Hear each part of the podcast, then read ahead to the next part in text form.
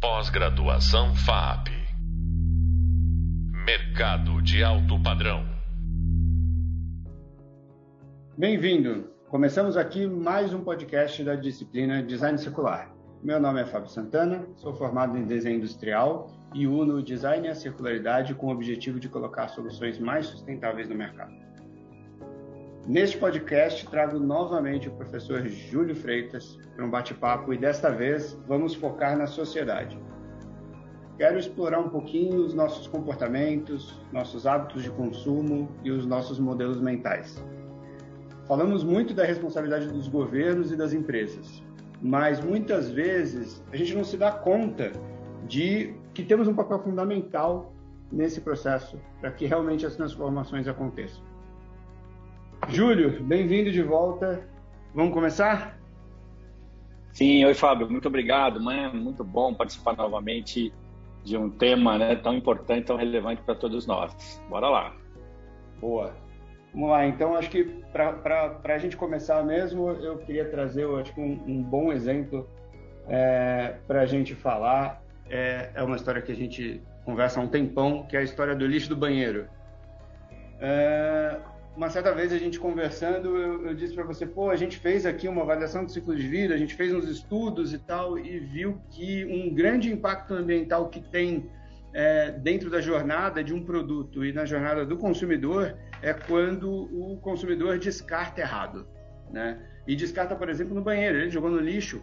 Qual é o erro que ele cometeu? Né? Ele jogou o resíduo no lixo é, mas esse lixo não vai para onde ele imagina que vai, né? E isso gera um impacto gigantesco. Mas me, me, me conta um pouco melhor qual, o que, que te surpreendeu naquele momento? Esse foi, foi um grande marco, né? Porque no momento que você estava abordando, né, essa, essa trilha, né, de, eu vou chamar de trilha de consciência sustentável, tá bom? É, TCS, anota aí, Trilha de Consciência Sustentável. Anotado. É, eu falei, caraca, eu faço exatamente isso, né? E, e, e, isso me fez começar a refletir sobre o meu comportamento é, como consumidor, é, não só no banheiro, mas em, em todos os, os, ambientes da minha residência, né? Mas para a gente não perder o rumo aqui, é, até porque é muito fácil, né? Porque o assunto é tão grande, tão abrangente. Qual, qual que era a brincadeira ali, né? Brincadeira séria, assim, pode chamar assim.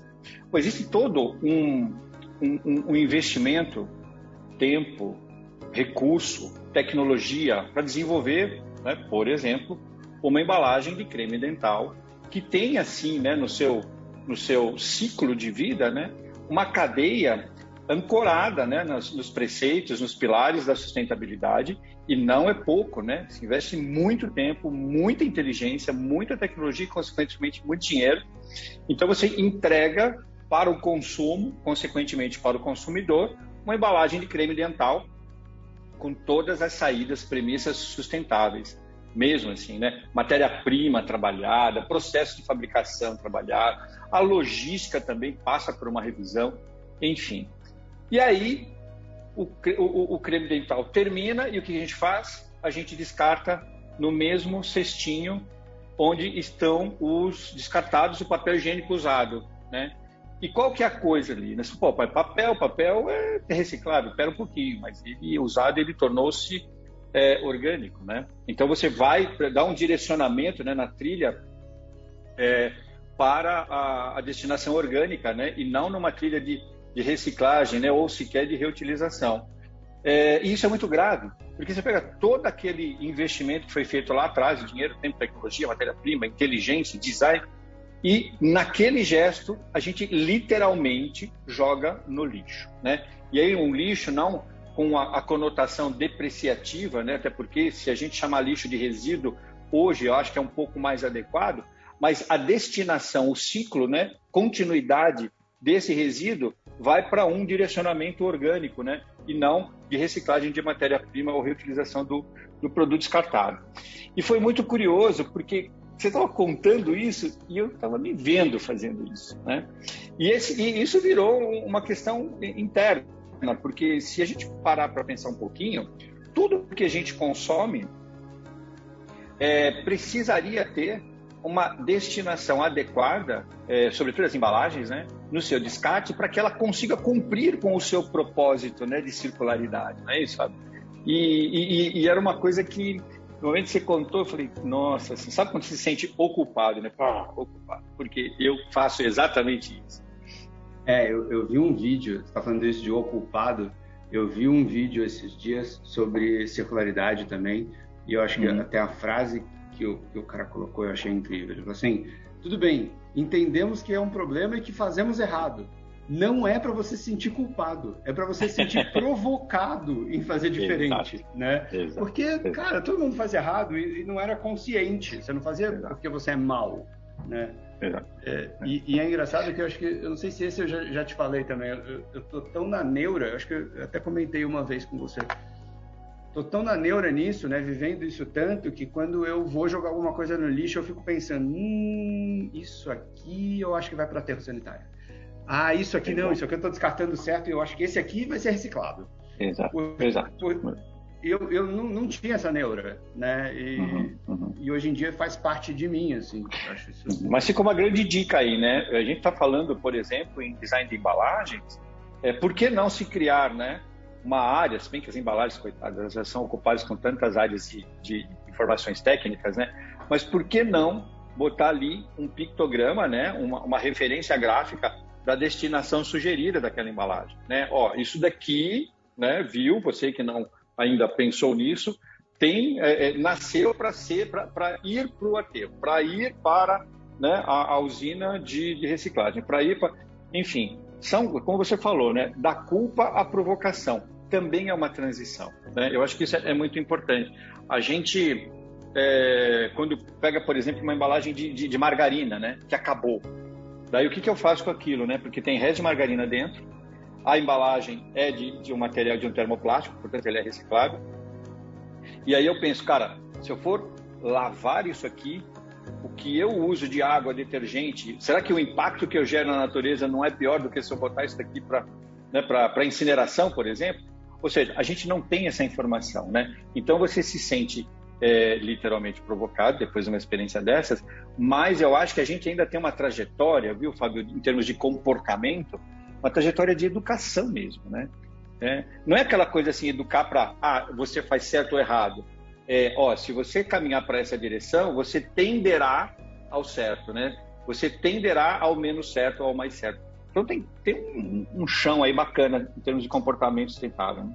E antes de aprofundar até comportamento, eu vou trazer uma outra coisa que, que é esse olhar do design. Então, a minha, minha leitura até agora é assim: a gente aprendeu na prática, na universidade, enfim, a gente foi aprendendo na vida como desenvolver um produto. Então, você tinha ali uma, um briefing né, específico, que ele olhava até o momento da venda né, e a experiência do usuário ali, e acabava ali.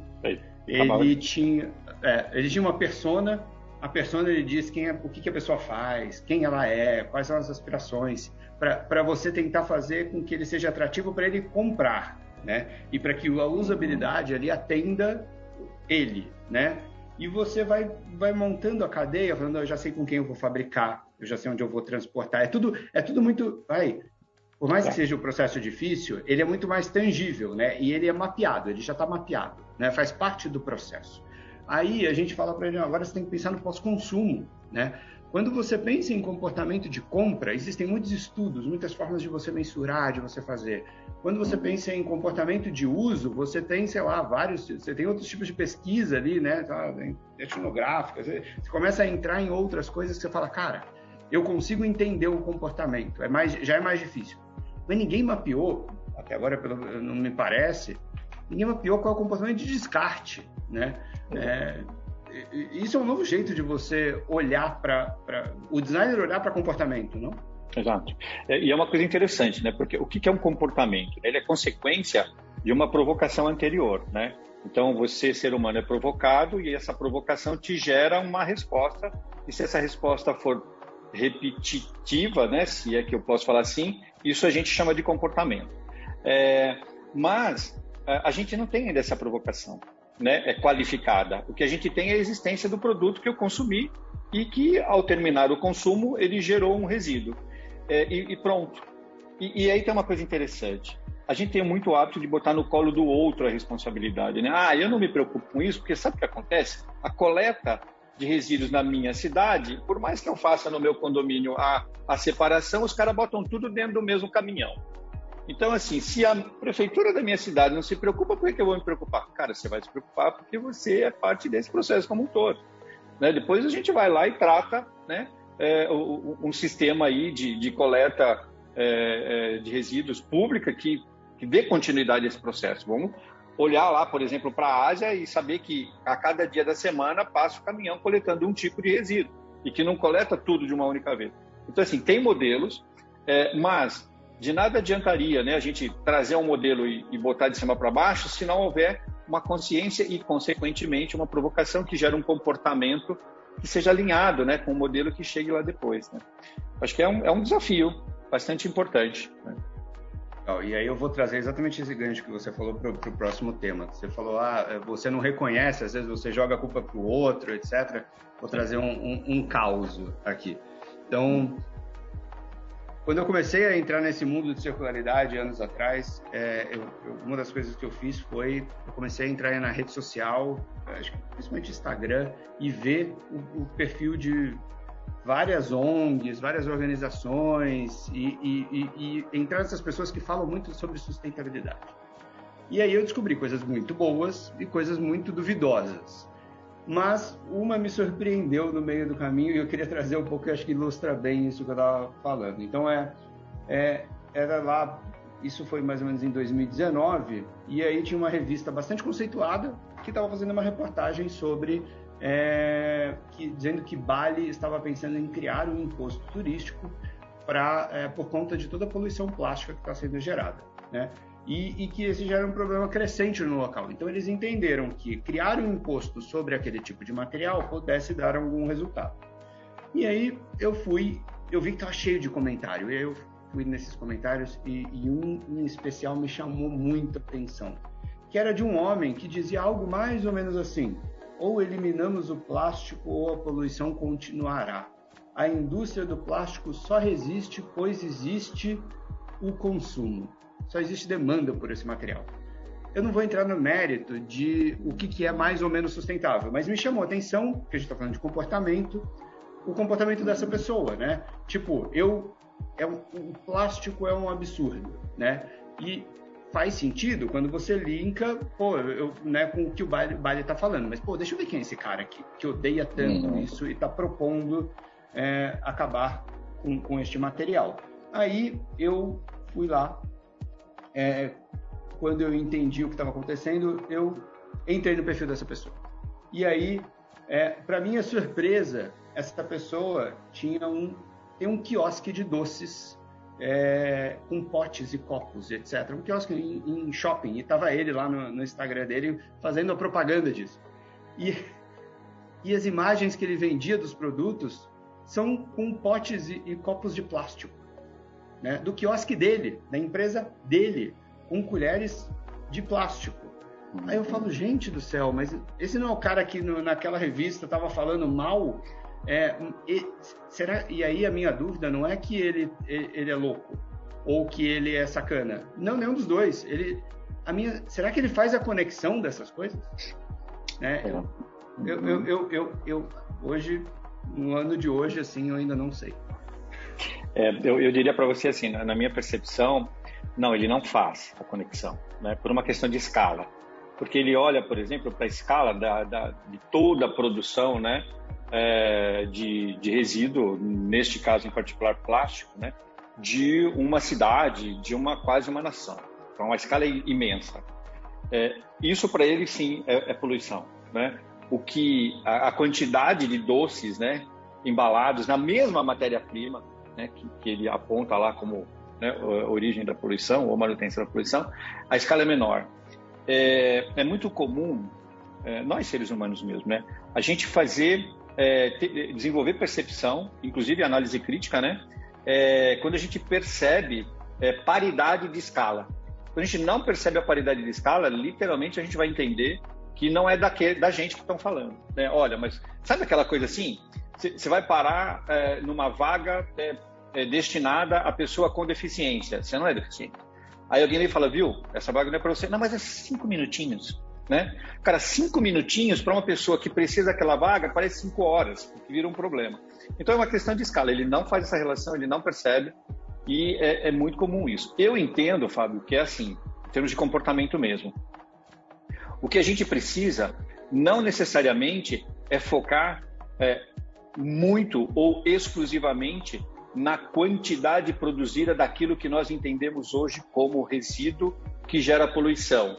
É, mas a gente também precisa focar no redesenho dos comportamentos, no redesenho das percepções, sabe? No redesenho, inclusive, da maneira como a gente se move nesse mundo e até mesmo como a gente enxerga esse mundo, sabe? Então, porque não tem muito sentido. Se a gente começa a fazer, por exemplo, um mapeamento de incoerências, começa nessa que você percebeu e não tem fim mais a lista, né?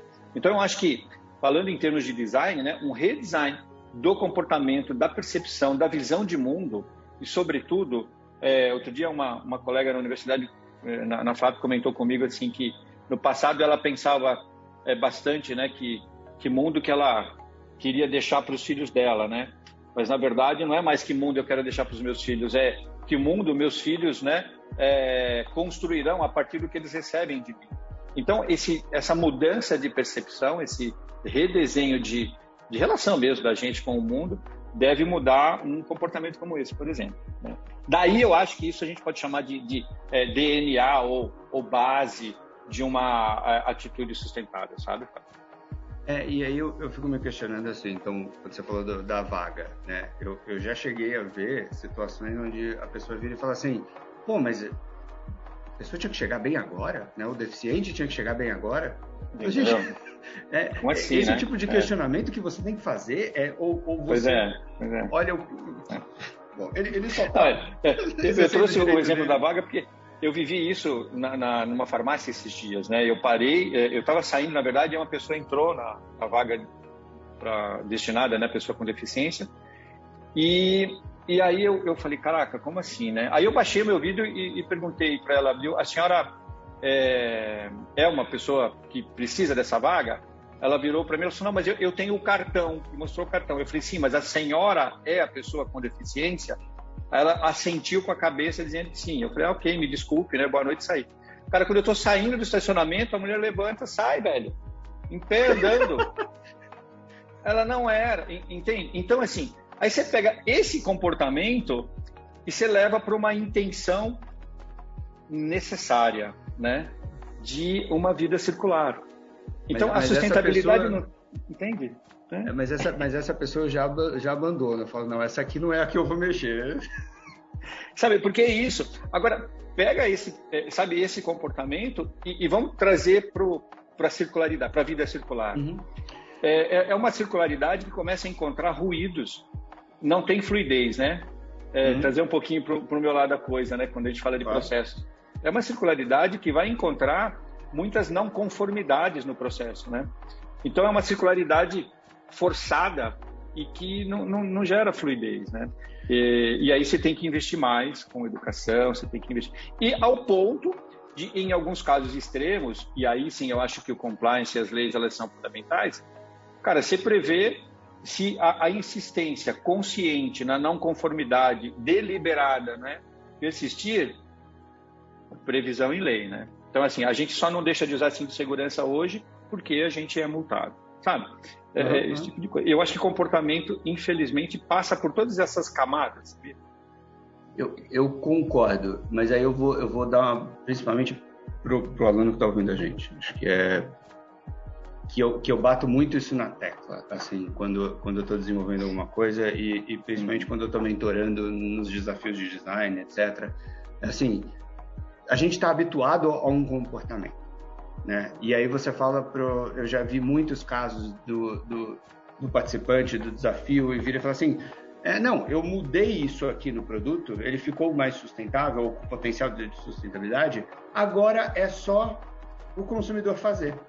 Aí você fala, gente, como esse só não. fazer mudou tudo. Né? É, é, isso, é, isso, Ele só vai fazer o que ele sempre fez. Por que, que ele vai fazer uma coisa diferente? O que, que você não trouxe vai. de experiência, de coisa que faz ser melhor ele fazer isso? Porque ele sozinho não vai, ele não vai Exato. fazer. Né? Então, que nem a gente fala, sei lá, de banimento de material, ou de, ou de coisa assim. Não, é só mudar de um para o outro que tudo resolve. Não, você vai criar outros problemas, porque você Isso não está mudando o comportamento. Ah, não. agora você. Outra coisa que acontece que eu, que eu fico maluco, que é. Uhum. Ah, é, é, só você tirar um material aqui e botar um material biodegradável, por exemplo. Porque daí, uhum. se for no oceano, é, ele não vai ele não vai poluir, porque ele vai biodegradar. Bom, primeiro que não quer biodegradação tem, é, são vários níveis. Não obrigatoriamente tudo que é biodegradável se biodegrada no oceano. Mas vamos, vamos supor que sim, né? Tudo bem, uhum. tudo se biodegrada no oceano. Cara, você não pode usar como justificativa que eu vou fazer biodegradar no oceano para justificativa de não mudar o comportamento de descarte incorreto, né? Com certeza. Não você está normalizando tenho... um problema. Pois é, pois é. É muito importante a gente, a partir né, daquela dualidade do é, o que queremos e é, o que faremos, é a gente entender o que somos, né? Porque é a partir do que somos é que nós vamos querer e que depois nós vamos fazer. E isso é muito importante. É, boa parte das ações de sustentabilidade hoje elas partem do, do que queremos, né? e não do que somos. E aí, o, o, que somos, eu me refiro ao meu consumidor, ao público a quem o meu produto ou serviço deve se é, destinar. É, isso para nós é muito importante. Eu acrescentaria esse terceiro componente, sabe?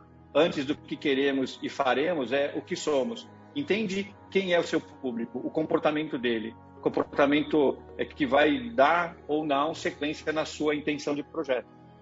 O que somos, o que queremos, para aí sim o que faremos. Legal. Eu acho que olhando olhando nessa perspectiva, se a gente for mesmo o que eu digo que é somos todos lineares, é, é um esse automático nosso, né? É, é, realmente muito difícil da gente mudar. Acho que tem um trabalho muito pela frente. Para gente, para gente ir para o final aqui, nesses últimos minutos, queria fazer uma pergunta em Pô, já trouxe, né, que quando a gente não falava de circularidade quando eu estava na universidade, né, mas a gente vê agora essa pós-graduação falando de design circular. Por que isso? Né? Por, por que, que a gente está falando disso, Júlio? Uma coisa muito importante, né? É, se observar de um lado, a gente não tem mais muito lugar é, e nem é, planejamento que dê conta de é, absorver todo do resíduo produzido diariamente né, nas grandes cidades. E aí a gente leva para as pequenas cidades e aí acha que a pequena cidade vai dar conta disso, de um lado. Do outro lado, a gente não está dando muito mais conta de gerar alimento para a quantidade de pessoas que tem no planeta. Por um outro lado ainda, a gente não tem com, como é, abrigar com habitação, saúde, né? É, as pessoas que estão no, no, país que a gente habita também. E aí eu estou falando de mundo, não de Brasil apenas. Ou seja, é, ou a gente interrompe essa prática de existência linear, onde o que eu fiz ontem não interessa e nem eu acredito que vai impactar o meu amanhã, ou a gente interrompe isso e passa assim, a cada movimento né, que eu faço hoje, eu consigo, é, senso de antecipação, sabe? Eu consigo também gerar né, reflexões de desdobramentos dos impactos futuros, ou a gente está num processo de autoextinção, né? Eu, eu entendo isso. É, lá atrás, nos anos 80, a gente falava em gestão do design. Logo depois, a gente começou a falar em eco, uh, ecossistemas, né? É, depois em design uh, ecológico, uh, design sustentável.